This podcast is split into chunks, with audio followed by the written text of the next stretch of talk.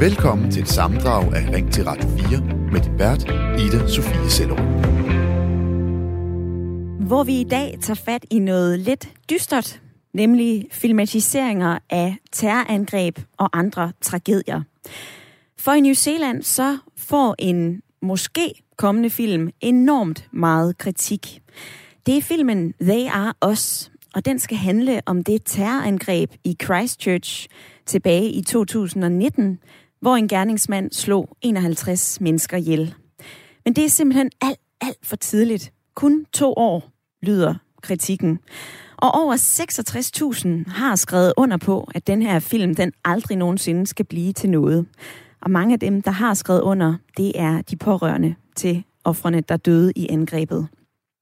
Men manuskriptforfatteren Andrew Nicole, han forsvarer filmen. Han siger, at den ikke skal handle så meget om selve angrebet, men om hvordan vi som mennesker reagerer, altså vores medmenneskelighed og vores kærlighed.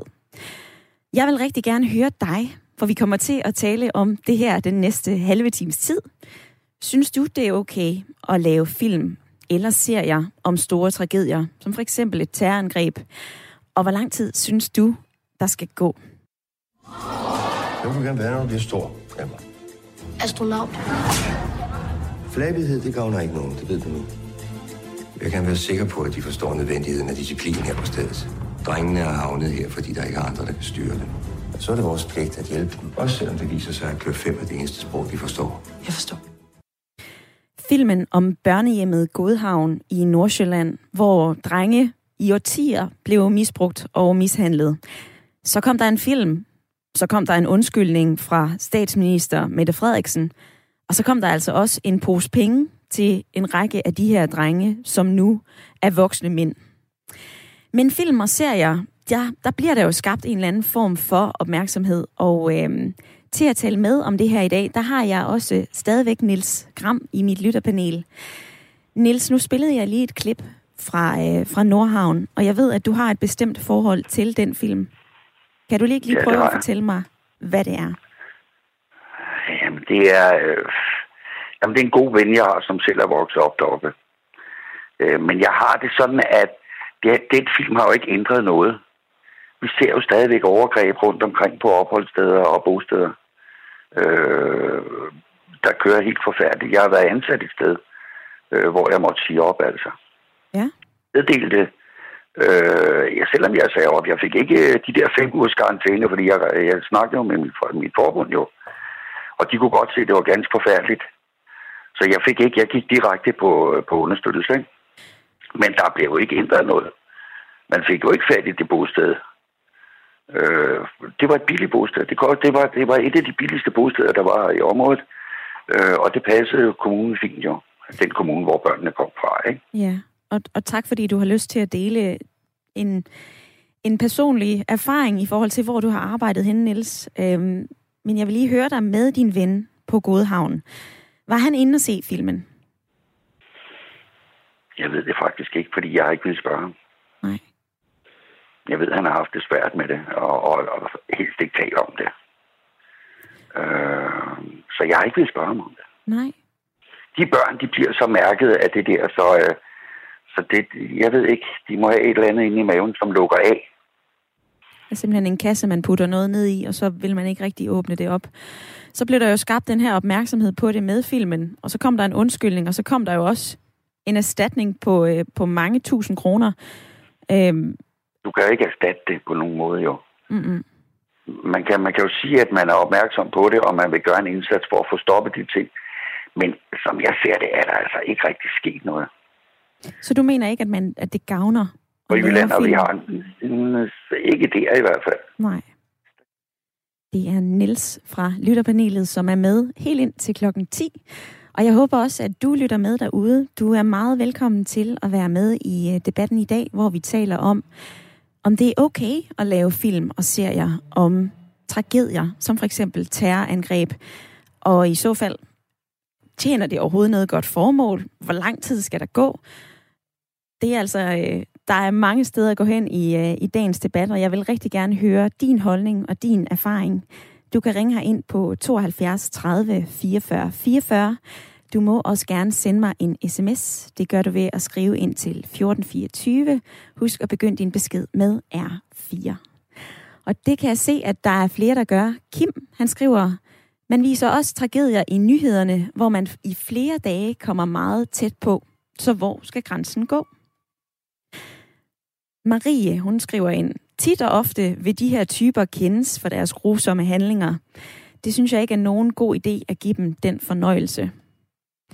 Og så er der Ina fra Valby, som skriver, jeg nægtede at se filmserien om Kim Wahl, og at nogen overhovedet vil lave den her serie, det er øh, for mig ud over langt fornuftig tankegang. Sådan skriver Ina fra Valby. Mange tak for jeres sms'er. I må fortsat gerne fyre dem ind. Der er 20 minutter tilbage af dagens udsendelse. Og jeg har fået en øh, bestemt gæst med i, øh, i studiet. Det sker ikke så tit her i Ring til, øh, til Radio 4, men øh, over for mig, der sidder du, Christian Lund Ø. Jeg skal lige have skruet op for din mikrofon. Prøv lige at sige hej igen. Hej igen. Hej godmorgen. igen. Godmorgen.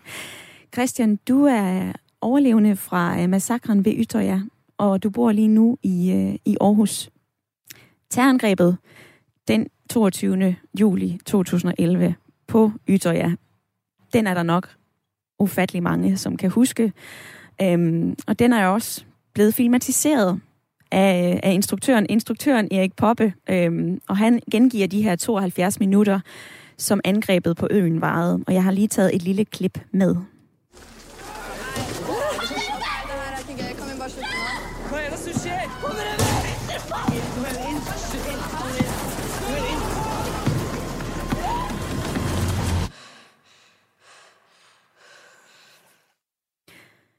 Ja, nu hører vi jo her værtrækning, og vi kommer jo virkelig tæt på den virkelighed, som du oplevede ude på den ø. Hvordan var det for dig at se den her film? Det var, øh, det var jo både øh, godt og skidt, hvis man kan sige det sådan. Øh, jeg synes, øh, Erik Poppe gør et fantastisk stykke arbejde i at fange, øh, hvordan det var. Øh, meget en til en nærmest.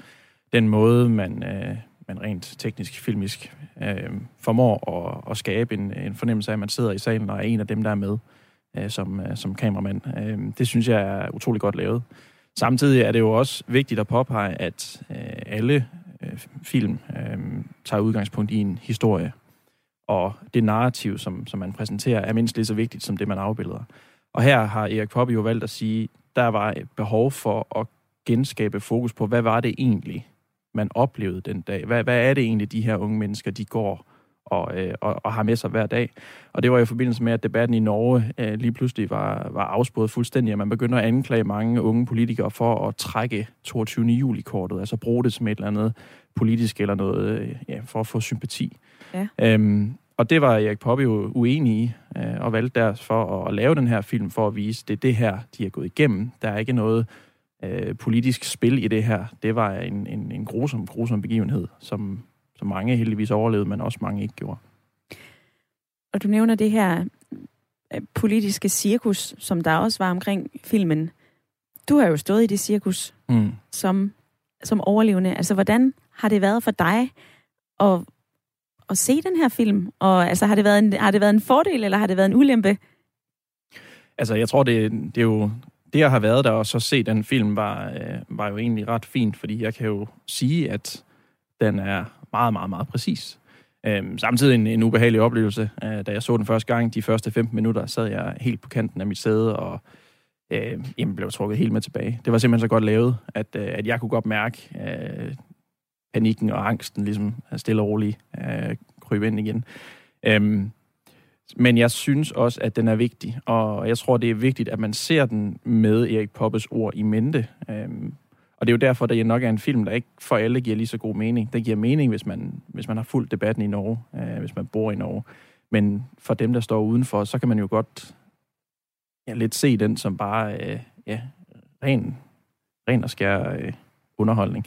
Ja, underholdning, det er måske øh, sat lidt på spidsen, men, men det her med, at, at det er bare en film om, om en, en grofuld hændelse, altså en massakre, dybest ja. set. Ja. Nu gik der jo et stykke tid fra massakren på Ytterja, til at den her film blev til. Mm. Hvordan tror du, du ville have haft det, hvis den her film den kom ud to år efter?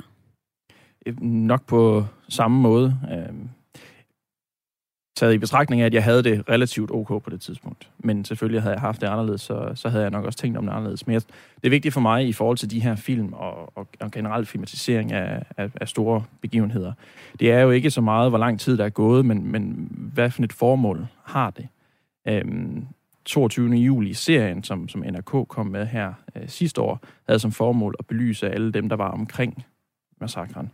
Øh, Erik Poppes film havde som formål at belyse dem, der var på øen. Øh, Paul Greengrass og Netflix-filmen var jo egentlig mere sådan en, en romantiseret øh, sejrshistorie end noget andet, og det er simpelthen også fint, men de har hver især sit formål og kommet på, på hver sit tidspunkt. Øhm, nu er vi inde på Paul Greengrass, så det første, øh, der blev lavet, filmatiseret efter 9-11, det var jo allerede et halvt år efter. Ja. Øhm, Delta 93 af Paul Greengrass, som afbildede en af flyene. Øh, jeg mener, det var det, der gik efter Pentagon. Så tid er jo ikke det vigtige her. Det er hvad formålet er, der er det vigtige, i min optik. Og jeg ved, at Nils, som er med i lytterpanelet, du nævnte også Ytterja og den her film i begyndelsen af programmet. Og nu kan du lige hilse på Christian, som er, som er med inde i studiet. Uh, har du et spørgsmål til ham? Ja, hvordan kommer man igennem sådan noget? Altså, når man har, når man har været så tæt på, Øh, hvordan kan man, hvordan bearbejder man det? Hvordan kommer man hen over det der? Åh oh, ja, øhm, jeg tror, øh, alle har hver sin vej, men, men der er alligevel nogle, nogle ting, der er fælles. Og øh, for mig og, og for rigtig mange af dem, jeg var der sammen med, så sad vi faktisk de tre første uger hver dag sammen øh, i en rundkreds inde i et fælleslokale og snakkede øh, og brugte en masse tid sammen. Og senere hen også har vi brugt meget tid sammen, fordi der er en stor værdi i, at vi heles forskelligt i forskelligt tempo, men det at kunne tale med nogen og spørge, jeg, jeg døjer med det her, hvordan håndterede du det? Og omvendt at kunne svare på det igen, det, det har haft en, en stor værdi for mig. Og samtidig også at, øh, at have en person på sidelinjen i form af min, øh, af min kæreste, som hele tiden har været der til at, at hjælpe mig med at ja, håndtere dagligdagen, fordi den kan også godt blive en udfordring. Øhm, men men det, det, er lidt, øh, det er lidt svært at sige, at, at, at tid Øh, det, det klarer alt, men, men der er et eller andet ved det alligevel. Når du får ting på afstand, så får du også et større overskud. Øhm, ikke at sige, at det fjerner alt, men det giver mulighed for, at man kan reflektere over tingene, uden at blive trukket ned i følelserne. Jamen, der er det også lidt heldigt der, ikke? at netværket er på plads. Jeg, jeg er ret sikker på, at, at, at der er også øh, folk, som har, har været på øen, eller, eller pårørende, som ikke har det samme netværk, som du har. Helt klart. Jeg kender jo stadigvæk dem, der, der har problemer den dag i dag, øh, og som føler, at de er faldet udenfor, fordi at i takt med, at, at flesteparten af dem, de har haft omkring sig, de har fået det bedre, jamen, så er de ikke nået til det punkt endnu. Og, og det er klart, der, der vil være dem, der falder udenfor, og der er det jo vores opgave, også andre overlevendes opgave et eller andet sted, at, at plukke op og tage fat i vores kammerater og hjælpe dem med at komme videre. Det er vigtigt, at man ikke glemmer nogen i fællesskabet, øh, for så er det jo ikke et fællesskab længere. Nej, det var skrækkeligt. Niels han er øh, fortsat med, og det er I også på øh, sms'en.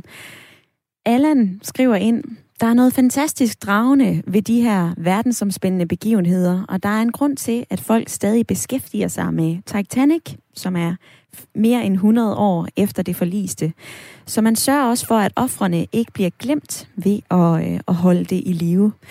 Og den kan jeg jo sende over til dig, Christian. Altså ved, at vi laver en film omkring Ytterja, er vi så med til at huske på de grumheder, som, øh, som vi desværre udsætter hinanden for her i verden?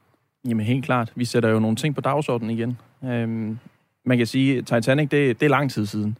Og, øh, og, og der er vi jo nok også nået til det punkt, hvor, hvor det nu handler mere om at, at lære af historien, øh, end, end noget andet. I, omkring Ytterja handler det om politikken i det.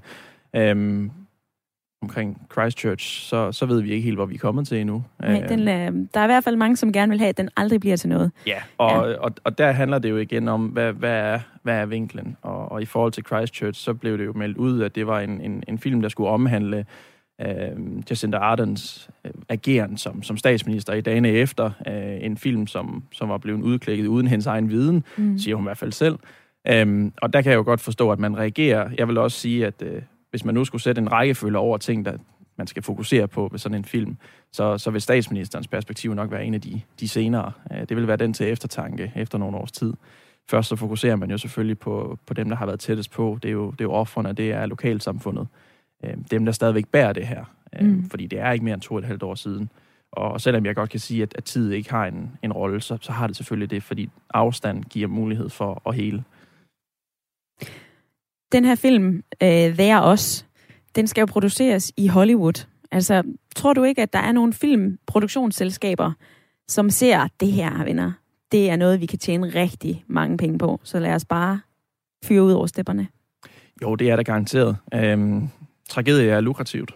Der, der er ikke andet at sige. Øh, vi har jo alle os, der har det godt, har også en, en større tilbøjelighed til at kunne sætte sig ind i noget, der ikke nødvendigvis er, er godt. Øh, hvis du har noget på, på god afstand, og du selv har det godt, jamen, så er man automatisk mere interesseret i, i de grumme ting i livet.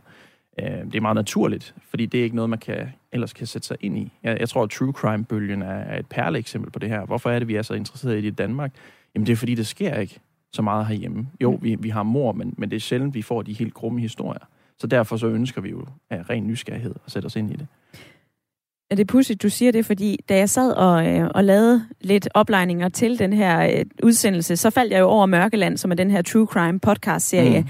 hvor at der er to danske værter, som sidder hver uge og taler om True Crime. Og der er der jo flere lyttere, som siger, jamen ved at høre om andre folks ulykke, så har jeg nemmere ved at håndtere min egen angst, eller så får jeg lidt spænding i min hverdag, som mm. måske er lidt grå. Altså, men, men er det ikke lidt... Ja, jeg kan ikke lade være med at tænke på, er det ikke en smule makabert, at vi har brug for at, at høre om mor og have, og have drabsager i ørerne, når vi løber en tur omkring søerne, eller henter børnene, eller så meget andet? Jamen, om man skal kalde det et lille reality check, eller, eller hvad man skal gøre. Jeg vil sige, lige præcis Mørkeland er jo, er jo et eksempel på, hvordan man håndterer det her på en utrolig, utrolig værdig måde. Øh, de har nogle meget faste regler for, hvad det er for nogle sager, de, de tager frem, og, og generelt synes jeg, at, at de gør et godt stykke journalistisk arbejde. Og de har en, en tydelig vinkel, og det er at mindes offrene og fortælle deres historie. Og det er de meget tydelige om. Og det er jo det, er jo det samme, vi, vi ser her i forhold til, til, til Christchurch. Så har man været meget utydelig om, hvad det skulle handle om, og når man så kommer og siger, nu, nu er vi egentlig klar til at begynde, jamen så handler det om en person, der faktisk ikke engang er, er blevet kontaktet om det. Mm. Øhm, og, og det har en, en vinkel, der for rigtig mange ikke er relevant. Og så er det jo, at den falder fuldstændig uden for skiven. Men, men havde, man, havde man kommet og sagt, at vi ønsker at belyse problematikken omkring højere ekstremisme, eller mennesker, der bliver skubbet ud til de yderste kanter i samfundet, så er der jo noget retfærdiggørelse i at lave en, den type film, og jeg tror også, der er mange, der vil interessere sig for det. Eller hvis man ønskede at fortælle historien om alle de her mange ofre, deres liv, og, og, og bringe det frem for ikke at glemme dem. Så ja, alt har et narrativ, og det er så vigtigt at vælge det rigtige, fordi ellers så, uanset hvad det er for en hændelse, man, man ønsker at filmatisere eller dramatisere, jamen så vil det bare ikke passe. Christian Lunø, tusind tak, fordi du havde lyst til at, øh, at kigge forbi Radio 4-studiet i Selv dag. Tak. Du lytter til Radio 4. Hvor vi i dag har sat ild i debatten om tech-giganter som Google og Facebook. Det er jo sociale medier og en søgemaskine, som rigtig mange af os bruger hver eneste dag.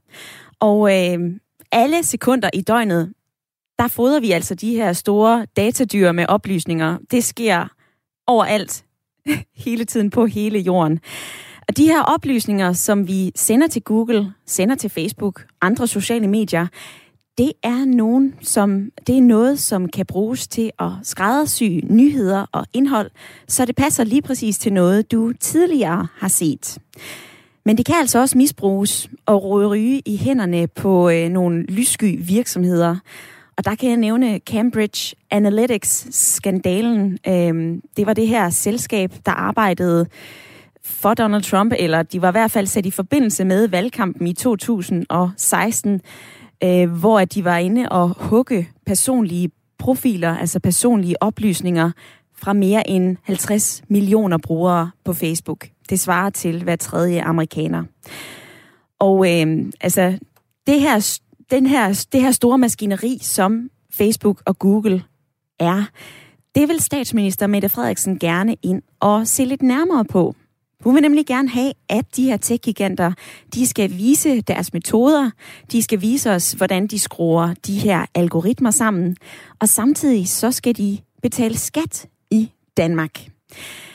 Det er det, vi taler om i dag, for spørgsmålet lyder, skal vi regulere tech-giganter som Facebook og Google med lovgivning? Men øh, jeg skal lige sige goddag til dig, Henrik. Du lytter med fra Albertslund. Ja, goddag. Goddag. Du mener ikke, at vi skal regulere Google og Facebook. Hvorfor skal vi ikke det? Jamen, jeg mener ikke, at vi skal regulere Facebook. Øh, det, er ikke en, det er ikke en nødvendighed. Vi kan lave lovgivning herhjemme, der, der giver borgeren rettigheder til 100 procent, hvad vi sender ud. Det kan skrue sammen juridisk. Det har noget at gøre med at sætte sig ned, og selvfølgelig, der skal, der skal vrides hjerner, men ved du hvad, hvis tech-giganterne kan bruge jura til at lave det, så kan der også være jura, der kan, der kan modarbejde det. Nu havde vi jo lige øh, medieordføreren fra Venstre, Jan E. Jørgensen, med tidligere i udsendelsen, og han fik det til at lyde som om, at det her, det er altså en ret stor ting at tage fat på. Det er altså slet ikke så nemt. Men det lyder til, at, øh, at, at du har fundet løsningen på det. Jeg, jeg, jeg er jo ikke professor eller noget som helst, men jeg, jeg ved, øh, hvis, hvis du kan bruge jura til at kreere noget, så kan du også bruge jura til at, at lave værn mod det. Og det var øh, Henrik, der ringede ind fra Albertslund. Tak fordi du havde lyst til at øh, være med i debatten, Henrik. Du må også meget gerne ringe ind, hvis du har et par minutter. Det tager ikke så lang tid. Det kan du gøre ved at øh, finde din telefon frem og øh, trykke nummeret 72 30 44 44. Jeg vil også lige læse lidt sms'er højt for jer. Der er en her fra Jens. Han lytter med fra øh, Nykøbing Falster. Selvfølgelig skal de reguleres, og de skal stoppe de skal stoppes med at indsamle private data.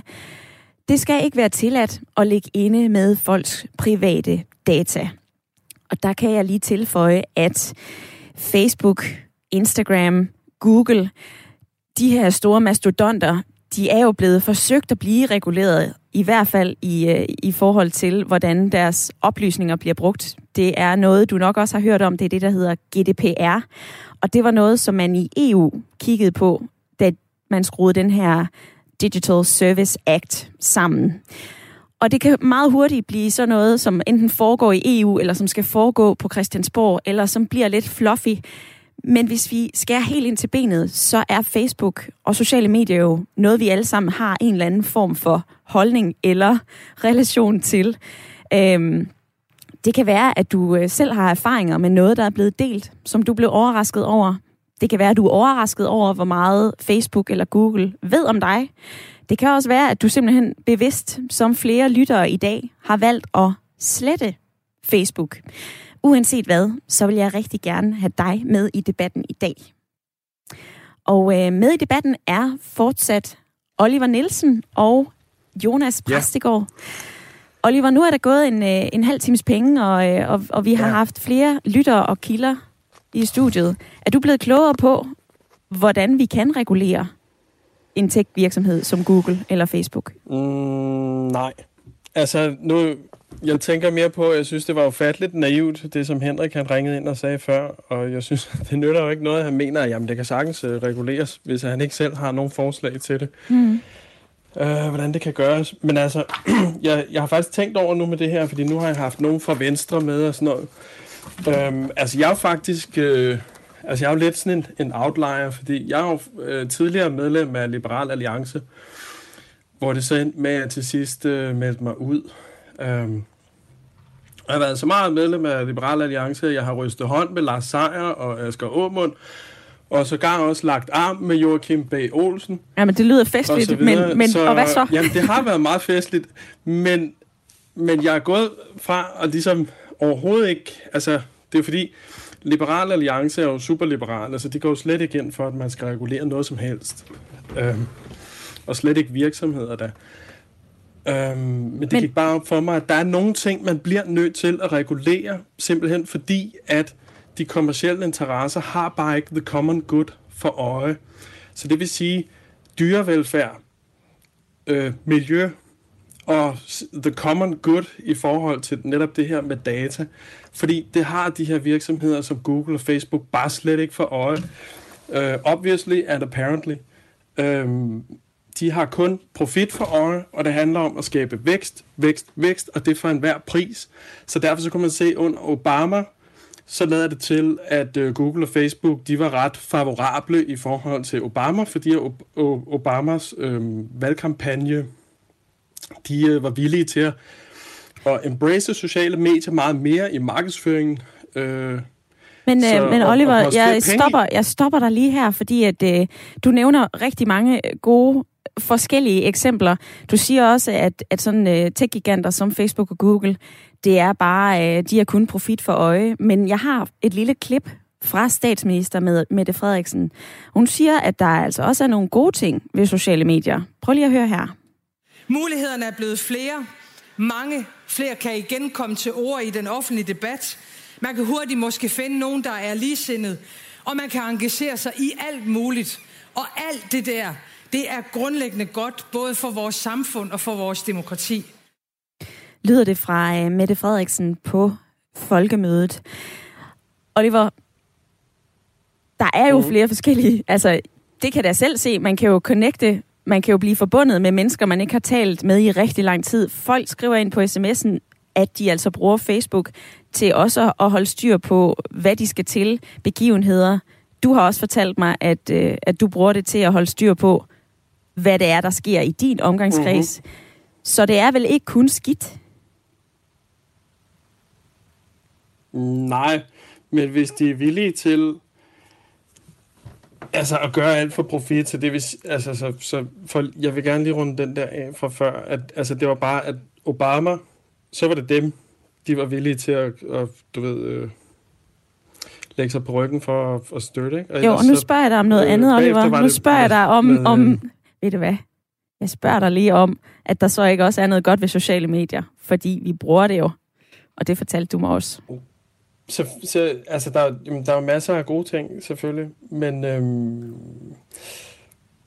det skal stadigvæk, man, man er nødt til stadigvæk at regulere, så man sørger for, at det, at det er de gode ting, der ligesom at, at, at det, man får ud af det. At det er det, man får øh, ud af det, lyder det fra Oliver i lytterpanelet, som er med øh, hvad er den 13, øh, nu skal jeg lige, som er med indtil klokken 10, hedder det.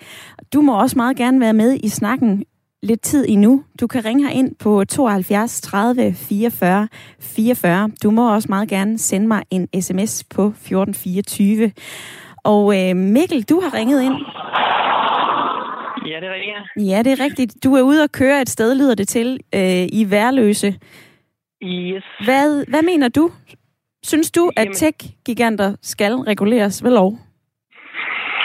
Jeg synes, måden, det, det skal man sige, de får lov til at kigge ind på, på vores samtaler og andre ting, bør helt klart reguleres. Jeg har helt klart to eksempler, hvor jeg tænker, at det er en, en helt klar, i hvert fald min person overskridelse, hvordan de vælger at overgå os igennem vores, vores medier. Øhm, for eksempel har jeg været ude for, at jamen, jeg har siddet og spillet et spil med nogle øh, venner, hvor der har været tyskere på. Øh, vi har siddet og spillet imod. Senere hen samme aften, også med mine venner, har jeg siddet og spillet et andet sted, hvor der også tilfældigvis spillet mod tyskere. Og det resulterede i, at senere samme aften, der begyndte øh, jeg tilfældigvis at kigge på Wish. Og grund af de samtaler, der har været tidligere, så begyndte der lige pludselig at poppe øh, øh, hvad skal man sige, tyske nazi-uniformer op og andre specielle ting, som der har været samtale fra tidligere. Okay. Men ikke noget, jeg aldrig nogensinde kunne tænke mig at søge på. Men igen, der er der nogen, der har været inde og lytte til, hvad der er foregået i lokalet, og så er det vel på en eller anden måde blevet, blevet solgt ud. Jeg har bare lidt drømme om at søge på sådan ting. Altså, så du tror simpelthen, at, at de her tech-virksomheder, de aflytter vores telefoner? Det er ikke tvivl om. Der er, jeg kender andre, der har lavet samme forsøg, hvor de sidder og gentaget mange af de samme emner over en længere periode i løbet af en aften, og så kan de se reklamer omkring begynder at poppe for de emner, der er blevet talt om. Har du selv været inde og altså, at tage sagen i egen hånd? Været inde ret på dine private indstillinger? Slet cookies? Gør, hvad du kan for at styre det her selv? Jeg ved ikke lige, hvad, det, hvad jeg skulle kunne gøre i forhold til det. Det er ikke et emne, jeg, jeg, jeg har noget forstand på. Øh, så jeg ved ikke engang, hvad jeg skulle gøre ved det, om jeg så forsøgte på det. Nej. Vil du, øhm, vil du gerne have et par gode... Øh, altså, leder du efter nogle gode råd til, hvordan vi kan beskytte os selv? Det kunne være fedt, hvis der kunne være mere oplysning omkring det. Ja. Jeg har et andet godt eksempel på, en, en, hvor jeg tænker, at det er, det er lidt voldsom måde at gå ind og, og begynde at reklamere på. Jeg har haft en anden oplevelse, hvor at min kære mor havde sendt mig et link på nogle øh, ting, jeg gerne kunne tænke mig at købe. Jeg tror, det var et haveskur. Det er altså for at vide tidligere på dagen over telefon, at øh, hun havde sendt mig det her link på min Gmail. Ja. Øh, allerede det, at hun har sendt den til mig, kunne jeg allerede både på Facebook og andre uafhængige sider, kunne jeg begynde at se reklamer for præcis det skur, som hun havde sendt til mig på en mail, jeg ikke engang havde åbnet endnu. Jeg har ikke kigget på den selv, jeg har ikke søgt på den selv, jeg har kun fået det tilsendt. Altså, så, så begynder det at være ret voldsomt på, at man begynder at reklamere med, når det er ikke engang søgninger, du kan selv gå ind og lave, men det er noget, du kan få sendt til af andre. Så ja. der, der må være et eller andet, der er, øh, der er galt på den måde, at man, man vælger at hvad skal man sige, bruge folks oplysninger på, når man ikke engang selv lægger dem op. Lyder det fra øh, Mikkel, der øh, lytter med i Værløse. Tak, fordi du havde lyst til at være med. Du lytter til Radio 4. Hvor vi i dag taler om, at julene for alvor er ved at øh, dreje rundt på det danske arbejdsmarked. Virksomheder fra hele landet, de melder nemlig om tykkere og tykkere ordrebøger, og at vi lige så stille og roligt er ved at vriste os ud af den her ledighedskrise, som corona havde med i øh, kølvandet til os sidste år. Tal fra Beskæftigelsesministeriet viser, at der i gennemsnit er 435 danskere, der hver eneste dag forlader ledighedskøen og suser ind på et arbejde.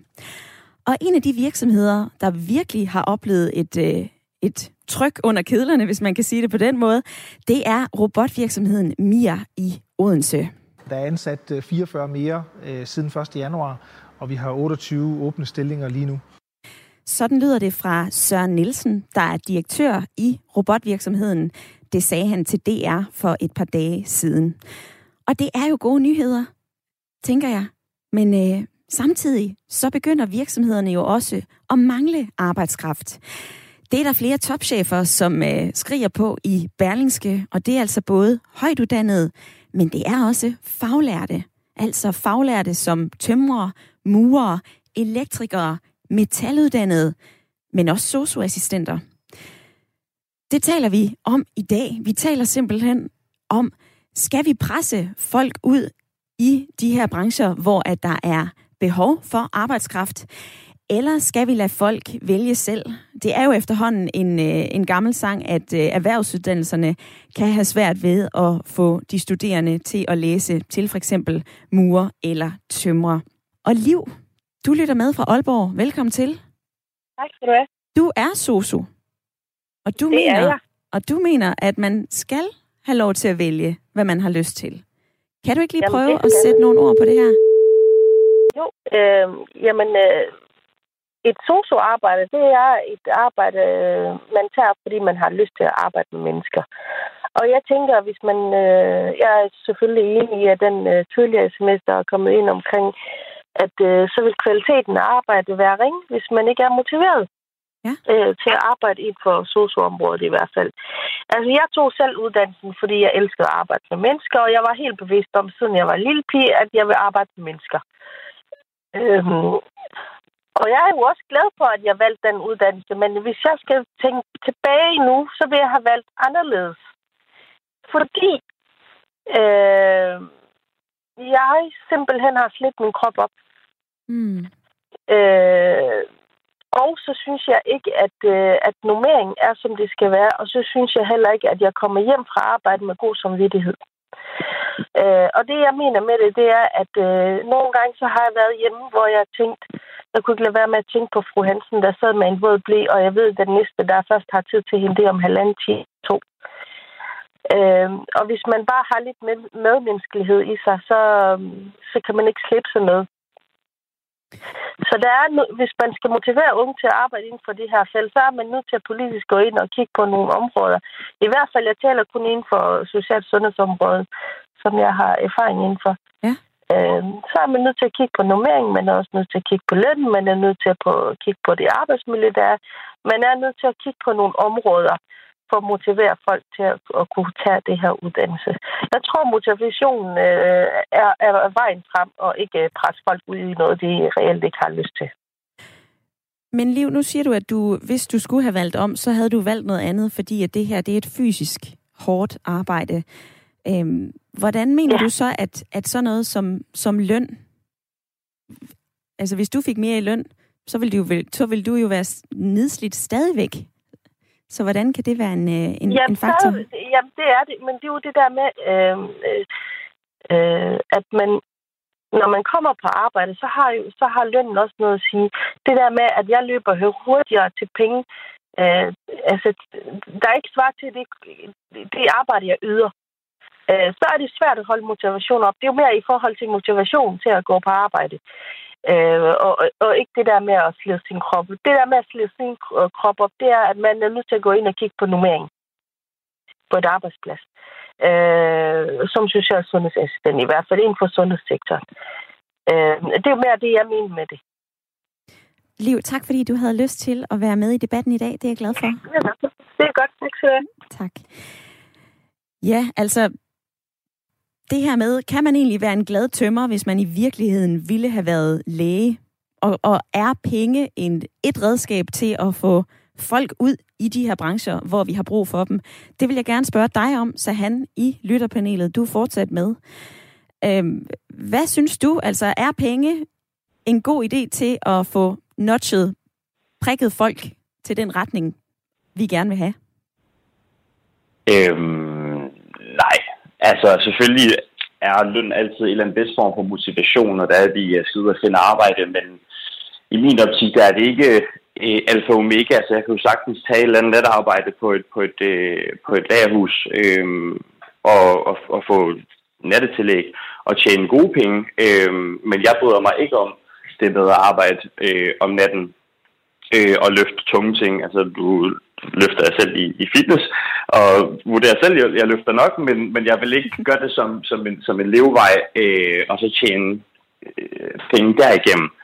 Øh, det føler jeg mig ikke motiveret af. Og så tror jeg bare ikke, at jeg vil kunne yde den indsats, der kræves af den arbejdsplads, hvor man for eksempel skal øh, pakke, pakke brød på et eller andet lagerhus i, i Haslager i Aarhus, eller, øh, eller ja, øh, agere som skraldemand, øh, for det vil jeg ikke kunne finde ud af, øh, selvom at lønnen er rigtig, rigtig god der.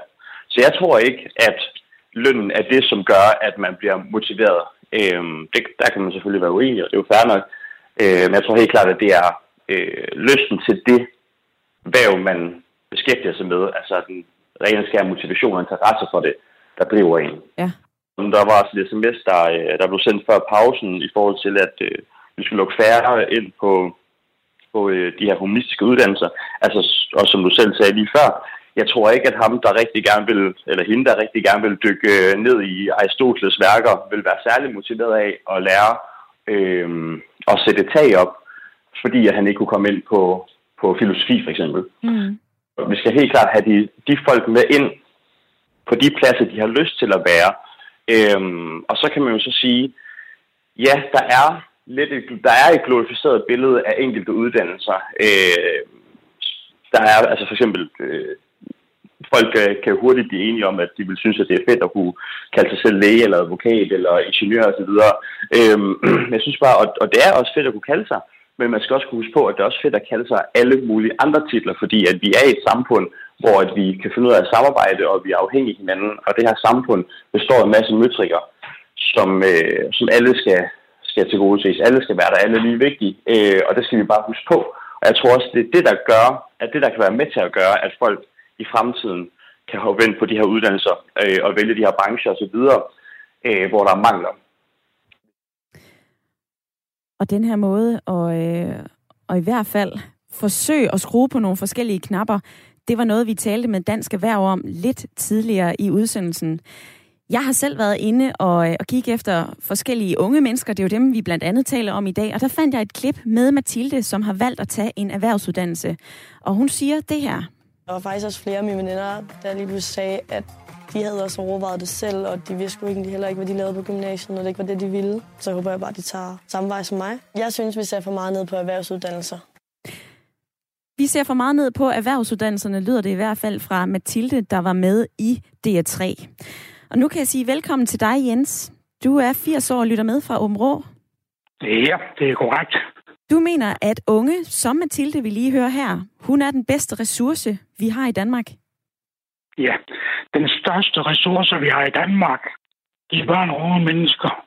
Og de skal have hjælp. Uanset om vi er forældre, bedsteforældre eller oldeforældre, så skal vi have tid til at snakke med dem og råde og vejlede dem. Og hvordan skal, vi, ja, hvordan skal vi gøre det? Jamen, det skal vi gøre ved at være opmærksom. Vi skal ikke have så travlt mange, mange andre ting. Vi skal sørge for, at vores fremtid er sikret ved at sørge for at give de unge mennesker en selvtillid og gå i gang med et uddannelse. For viljen til at ville, det giver evnen til at kunne. Alt for mange unge mennesker har ikke den selvtillid, de skal til. De giver for tidligt op. Og, og det næste, der så siger, det er, at til unge mennesker, brug jer fjerneceller. Fordi jo mere I bruger dem, jo flere får I af den. Og det er modsat øh, uh, pengepunkten i højre lomme. Jo mere du bruger den, jo færre har du. Men hvis du udvider dine hjerneceller og sørger for hele tiden følge med i, hvad sker der i dagens Danmark, og gør det klogere, så bliver du en eftertragtet far, som arbejdsgiveren gerne vil ansætte, når du har ren samvittighed og bruger den hele vejen igennem. Og så er det med mulighed for at få en arbejdsgiver, der vil fylde din højre baglomme op i stedet for. Det er simpelthen en sund fornuft at tage den snak med de unge mennesker og få dem sat i gang. Det skylder vi samfundet og os alle sammen. Lyder det fra Jens i Åben Rå, 80 år. Tak fordi, at du havde lyst til at dele dine gode råd her i øh, Ring til Radio 4, som jo er dit, mit, vores samtale- og lytterprogram. Du kan fortsat ringe ind på 72 30 44 44. Du må også gerne sende mig en sms på 1424. Det kan du gøre i 14 minutter endnu. Og øh, en af de her måder, virksomheder forsøger på at få arbejdskraft, det er jo kampagner. Altså jeg ved ikke, om du kan huske, men jeg har i hvert fald flere forskellige billeder af kampagner fra blimurer.dk. Øhm, altså, der er jo rigtig mange måder at gå til det her på, og, øh, og netop kampagner, det er også noget, som man har kastet sig over i Kriminalforsorgen. For der er hårdt brug for flere fængselsbetjente. fængselsbetjente. Og derfor så lancerede Kriminalforsorgen i foråret en kampagne, der hedder En verden indenfor. Og den skulle få flere til at søge ind på uddannelser som fængsels- og transportbetjent. Den her kampagne, den indeholder blandt andet en øh, mini-web-serie, hvor fire kendte danskere, blandt andet tv-vært Lisbeth Østergaard, skal prøve at være fængselsbetjent for en dag. Jeg har lige et klip, jeg synes, du skal høre. Jeg tror, at i dag der bliver mine største udfordringer det mentale. I et job som fængselsbetjent eller transportbetjent, der ved man aldrig, hvad der kan ske. Ja, jeg er lidt nervøs, men jeg er da spændt på, hvilke udfordringer de kommer med. Kommer der noget, hvor vi skal igennem noget stresstest, så falder jeg fuldstændig igennem, øh, tror jeg.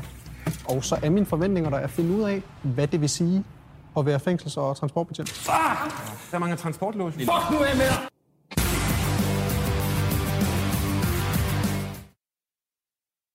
Ja, det her det lyder jo som indgangen til en actionfilm, skal jeg lige, skal jeg lige til at sige. Altså Mette Adamsen, chef for koncernuddannelse i Kriminalforsorgen. Den her kampagne har kostet jer 6 millioner kroner at lave. Hvorfor har I lige akkurat valgt at kaste penge efter det? God formiddag. Øh, tak fordi jeg må være med.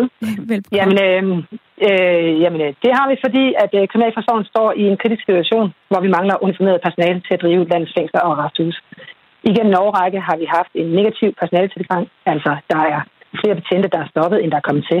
Og i samme periode er der også kommet flere indsatte i fængslerne. Så Kriminalforsorgen har derfor brug for nu at rekruttere mere uniformeret personale til at drive øh, vores samlede butik.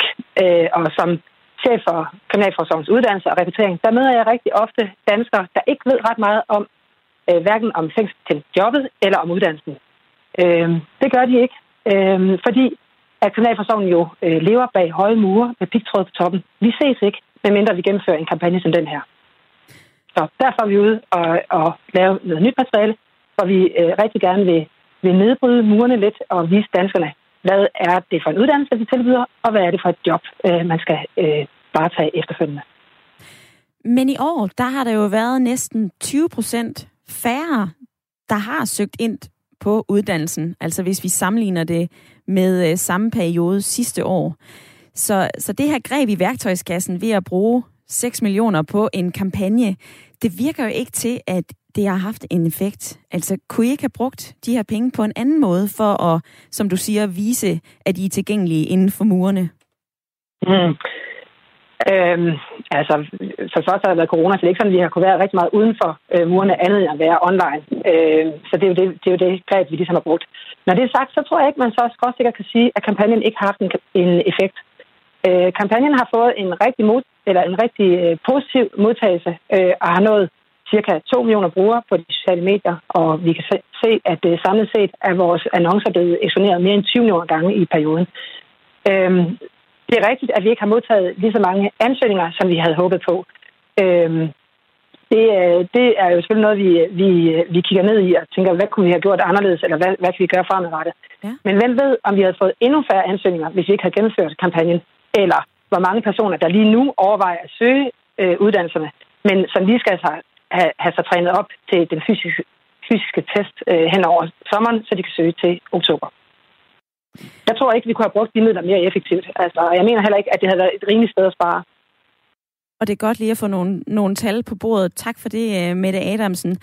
Øhm, altså det her med at være fængselsbetjent, det har jo ikke haft det bedste ry, og det har det ikke i rigtig lang tid. Og hvis vi skal ned og rode ved altså vores fundamentale opfattelse af, hvad der kan være et fedt job, og hvad der måske ikke kan være så fedt et job, så tager det jo ret lang tid. Altså, og så, så er jeg nysgerrig, hvor god tid har I egentlig? Mm. Altså, øh, jeg kan sige, øh, at øh, jeg vil, jeg ønsker at rekruttere så mange øh, elever som muligt hurtigst muligt.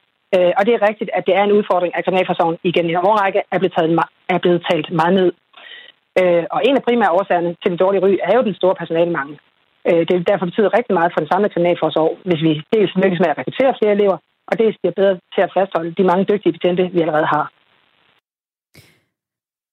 Sådan lyder det fra øh, Mette Adamsen, chef for koncern uddannelse i Kriminalforsorgen. Tak fordi, at du havde øh, lyst til at gøre os klogere, og held og lykke med kampagnen. Ja, tak, det er det.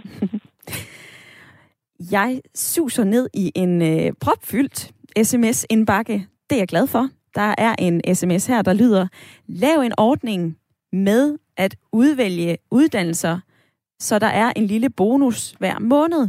Altså, at man får 500 kroner i måneden ved at vælge et mangelfag. Og oven i det, så øh, får man også sin uddannelse. Det vil måske få nogen, der er lidt i tvivl om, hvad de skal vælge til at vælge en uddannelse, som samfundet har brug for. Og Erik, der lytter med fra Skovlønne, du har også en holdning til, hvad det er for uddannelser, vi skal have flere af, og hvad vi skal have færre af. Velkommen til programmet. Ja, mange tak. Kan du ikke øhm, ja? Det er sådan... Ja, hvad skulle du sige? Jamen, øh, du mener, at, øh, at man skal begrænse samfundsvidenskab og prioritere naturvidenskab i stedet for? Ja, det, ja, det ja, er lige hvorfor? præcis uh, samfunds, fordi, øh, fordi vi uddanner for eksempel øh, alt, alt for mange inden for de økonomiske områder, altså i, i økonomiske fag. Dem, dem har vi i mange af, alt for mange. De, øh, de er aldrig produktiv. Man bliver aldrig produktiv inden for et økonomisk fag. Nå. Og det, det, ja, det gør man ikke. Det gør man ikke. Jeg er bare, nej, nej hvor ved du det Det er fra? ikke fordi, det, ikke er, det er ikke fordi, øh, at økonomer ikke er nødvendige, men det er bare, øh, hvor mange vi skal have af dem.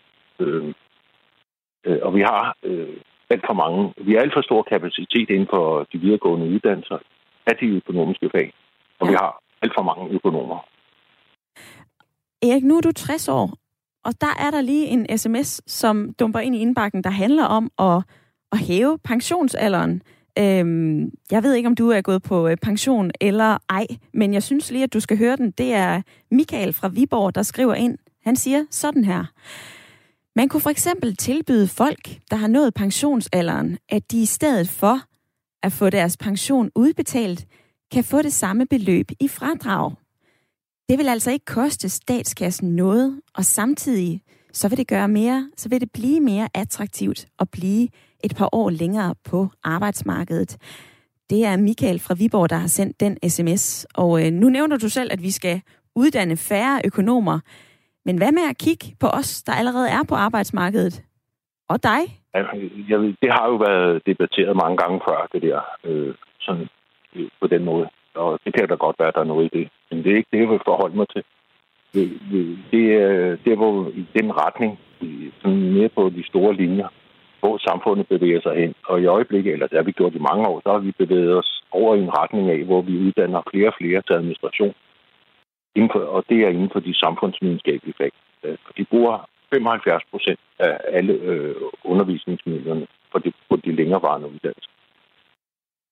Og de sidste 25 procent, dem bruger vi til de naturvidenskabelige uddannelser. Og det er altså dem, vi skal leve af. Men, og det er også dem, men Erik, men Erik det, er det, er jo, det er jo rigtig nemt at mene noget om, hvad andre skal gøre bedre. Altså, kunne du finde på at tage et seniorjob, hvis du kan se, at der er altså behov for, at du, øh, du løfter lidt mere? Øh, jeg har job. Øh, jeg er murer. Kunne du finde på at blive i dit fag i længere tid? Ikke en dag længere end højst nødvendigt. Nej. Hvorfor ikke det? Øh, fordi øh, jeg er allerede ved at være nedslidt nu, og jeg vil helst holde op, inden jeg sådan begynder at blive nedslidt. Altså sådan, hvor, det, hvor de begynder at... Jeg kan mærke det lidt i min knæ, jeg kan mærke det lidt i min hofte, jeg kan mærke det lidt i min ryg nu. Og øh, lige så snart jeg kan holde op, så holder jeg op. Erik, tak fordi at du havde lyst til at være med i debatten i dag. Det er jo dejligt at høre fra alle, uanset hvilken baggrund I har, hvilken uddannelse I har, og hvad det er, I, øh, I laver. Der er øh, også kommet en sms her fra Inger. Hun giver en stor klapsalve til SOSU'er. Kæmpe stor tak og respekt til SOSU-assistenter. De gør en enorm forskel for samfundet. Ingen politikere har interesse for ældre mennesker. Dem er der vel ikke så mange stemmer i. Så ældre får som regel kun opmærksomhed og besøg på plejehjemmene af politikere i forhold til en, øh, en valgperiode, tror jeg, der skal stå her. Tak for din sms, Inger. Og, øh, og jeg stemmer i, altså, der er jo rigtig mange mennesker i Danmark, der gør en, en kæmpe forskel. Og hvad vi kan høre her fra Erik, så er de faglærte fag jo også nogen, som er lidt mere fysisk krævende. Nu har vi talt om det her i, øh, i små 57 minutter, og lytterpanelet er altså fortsat med. Det er blandt andet Pernille, som lytter med fra Odense. Hvad, øh, hvad tænker du om, øh, om alle de forskellige input, du har hørt? Jamen, jeg tænker jo, at der er mange muligheder for at få folk øh, både ud i arbejde og få folk til at blive i arbejde. Og for eksempel noget, som jamen, der bliver nævnt i den sms med, at man kunne få et fradrag for at arbejde, efter man er nået pensionsalderen. Jeg synes jo generelt, at hvis man nu betalte lidt mindre i skat, eller man fik et lidt højere fradrag for sit arbejde, så kunne det være, at lad os nu sige, at man er murer, og man kan se, at man, jeg kan gå på pension nu. Jeg kan også arbejde en enkelt dag om ugen, og så kan jeg faktisk få lidt, øh, lidt ekstra til min pension og lidt ekstra at leve for. Eller at man tager en ekstra vagt, øh, hvis man er socioassistent, jamen hvis man kan se, at jeg tager en ekstra vagt, og det giver mig faktisk en del penge ekstra i lommen, jamen så kan det være, at det kan være en motivation for det. Og det kan jo også være en mulighed for, at man, hvis man føler, at man er ved at blive lidt nedslidt, jamen så kan man arbejde det mindre, men egentlig stadig opretholde en okay indtægt, som man kan leve for. Øhm, så jeg tænker i hvert fald, at det kunne være en af måderne at gøre det på. Og så selvfølgelig det der med, at man ikke uddanner øh, for mange til arbejdsløshed, som der jo også er blevet nævnt mange gange. At man prøver at, at tilpasse optaget til uddannelserne, så man, øh, man får uddannet folk i de fag, som der er, der er behov for. Behov for. Ja. ja, lige præcis. Pernille, tak fordi du havde lyst til at være med i dag. Jeg skal også lige sige tak til dig, Sahan. Selv tak. Og øh, der har jo været en hel del input i løbet af dag. Tak til alle jer, der har øh, lyttet med, der har skrevet ind og øh, der har sms'et ind.